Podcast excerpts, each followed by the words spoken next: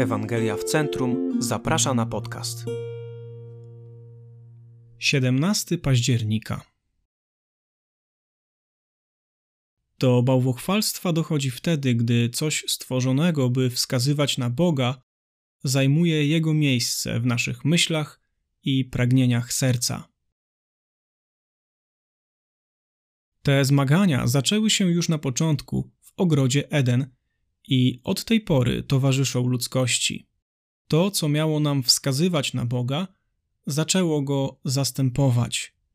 To smutne konsekwencje grzechu. Grzech jest z zasady bałwochwalczy. Przez niego zaczynamy kochać coś bardziej niż Boga. Oczekujemy, że to, co Bóg stworzył, zrobi dla nas to, co zrobić może tylko Bóg. Oddajemy kontrolę w ręce stworzenia zamiast jego stwórcy. Celebrujemy świat fizyczny, zapominając o tym, który go stworzył. Uwielbiamy dar i zaniedbujemy dawcę. Zwróćmy uwagę, w jaki sposób zostało opisane nieposłuszeństwo Adama i Ewy.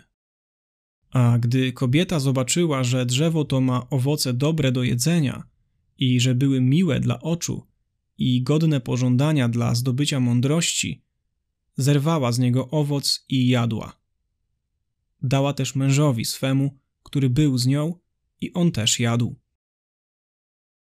Ewa znała wyznaczone przez Boga granice. Tak, ogród był cudownym miejscem. Znajdowali w nim mnóstwo pięknych dźwięków, zapachów, widoków i smaków.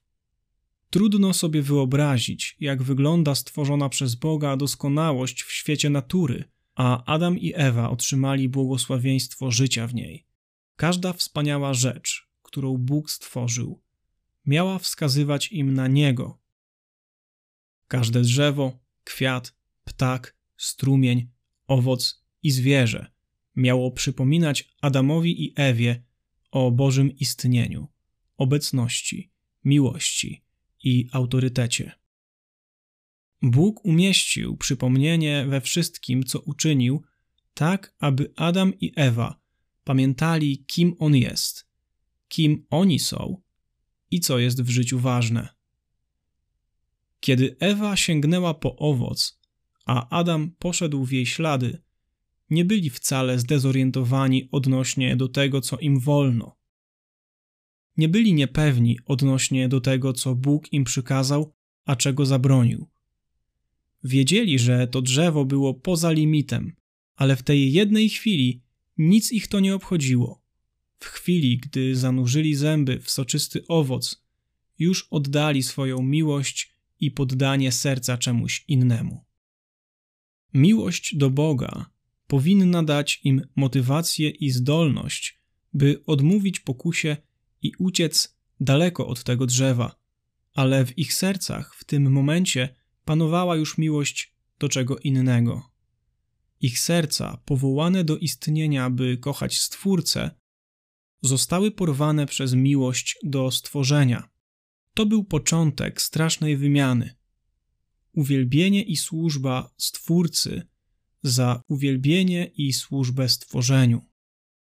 Niestety do takiej wymiany od czasów ogrodu doszło na Ziemi miliony razy. To wielka duchowa ludzka dysfunkcja, że pozwalamy, by stworzenie przejęło miejsce stworzyciela w naszych sercach.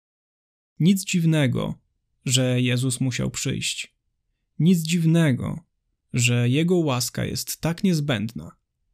Nic dziwnego, że Bóg wiedział, iż nie może nas zostawić samych sobie lecz musi posłać odkupiciela, który nas ocali.